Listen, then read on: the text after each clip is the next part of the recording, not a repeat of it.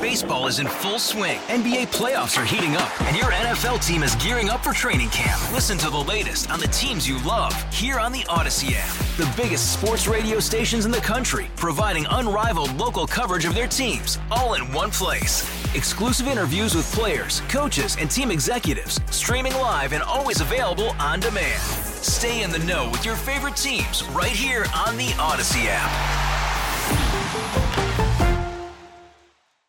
Joins us our friend, director of the University of New Hampshire Survey Center, who apparently, I'm guessing, was chuckling in the background as I talked about how cold it's going to get, given what with the fact that he lives in New Hampshire and everything. Well, it looks like your guy's going to get a little taste of winter, I guess. Maybe you have White Christmas down there. That'd be nice. Nah, I don't think the they're saying that happened. Well, actually, we don't want that to happen because the last time it happened was in 2004 and then Katrina happened in 2005. So a lot of folks around here, Andy, look at that as a bad omen that it snowed on Christmas. Not that one has anything to do with the other, but what about you guys? Uh, cold, snowy? What you got? Uh, we got a little bit of snow on the ground. Supposed to get warm and rain on tomorrow, so we're looking at two inches of rain and forty some degrees. So it'll be like New Orleans. And then a white Christmas or not? Nah, just cold. Okay. Well, about, about the same as you. Not too much. All right, let's talk. Let's talk about what's going on in Congress with the budget and spending bill and government shutdown, et cetera, and maybe take a step back and tell us the backstory of continuing resolutions, the way the process is supposed to work with budgeting, the way it has turned out, et cetera, et cetera. Well, things don't quite go by the book. Well, what we're supposed to do is pass a budget, which is just the blueprint for how much money the, uh, the government's going to spend over the next year and how much money it's going to take in. And then afterwards, you have um, uh, 11 different appropriation bills, 12 different appropriation bills for all the various agencies. And that's where the actual specific amounts on specific things get set up and uh, get voted on. But of course, we don't have that sort of thing going on right now. We have to have every little bit is a budget fight, um, a, a, a fight over everything because to set the budget, really, setting the budget is the priorities for the country. And we use this budget battle as an opportunity to try to gain political points against our opposing party. And uh, so it's gone on for many, many, many years. We haven't had regular order, as they would call it, which is when you pass all of those different appropriation bills. I think we've had about once or twice in the last 30 years. So this is business as usual. Did they pass a continuing resolution a couple of days ago to get us to this point, and now we're looking at maybe a budget for the year, or is it going to be another continuing resolution?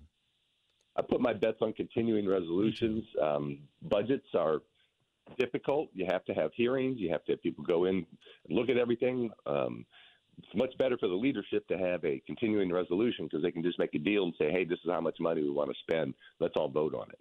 And they then they make it as a fait accompli to their uh, to the voters within Congress, saying you have to do this, or the country or the country's going broke. Everybody back in your district will hate you. Uh, so that's pretty much the uh, the leverage that the leadership has. And uh, continuing resolutions are uh, easy to do and a great way to hide your spending.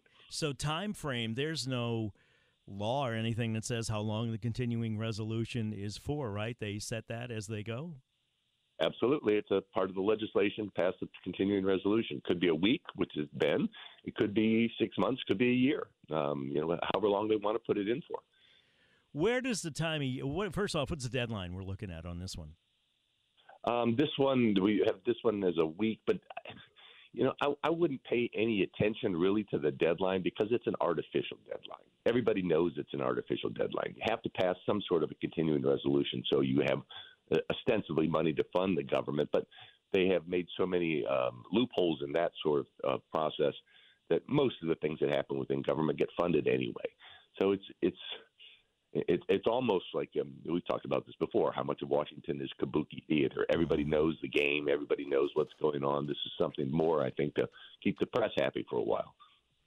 Well, at this time of year, too, I would imagine maybe because people are interested in other things, it could be more prone to chicanery and shenanigans, which used to be my own legal firm, by the way. well, I think they've been adopted down in D.C. Yeah. Um, but uh, it, it is something where you can get away with a lot more. Um, let's look for Friday. Friday afternoon be an ideal time to oh, pass oh, yeah. something because that's a time when you dump all the bad news that you don't want the, the, the folks to see and a Friday afternoon right before Christmas, boy, that would be that's like going down the memory hole if that's uh, if anything's past then. Let me let me advise anyone listening: if there is any bad news that you have to get out, that you have to release, that you want to be made public, Friday afternoon, I don't know that you would have a better time than that. Do you, Andy? On Friday, December twenty third. I think that's about as good as you can get over the course of a year. If, you know, Christmas Eve, practically, and nobody's going to pay any attention. If you're an elected official and there's an indiscretion that's going to come out, you want to get ahead of it and walk it back. Friday afternoon's your time. 621 more when we come back. Time now for WWL traffic. 626 and a half, Tommy Tucker, WWL, Wednesday morning, December 21st. First day of winter. Today is the day of the winter solstice. About 323, I think it happens here if you want to celebrate or go out and dance or do whatever you do. Andy Smith is our guest director of the University of New Hampshire Survey Center.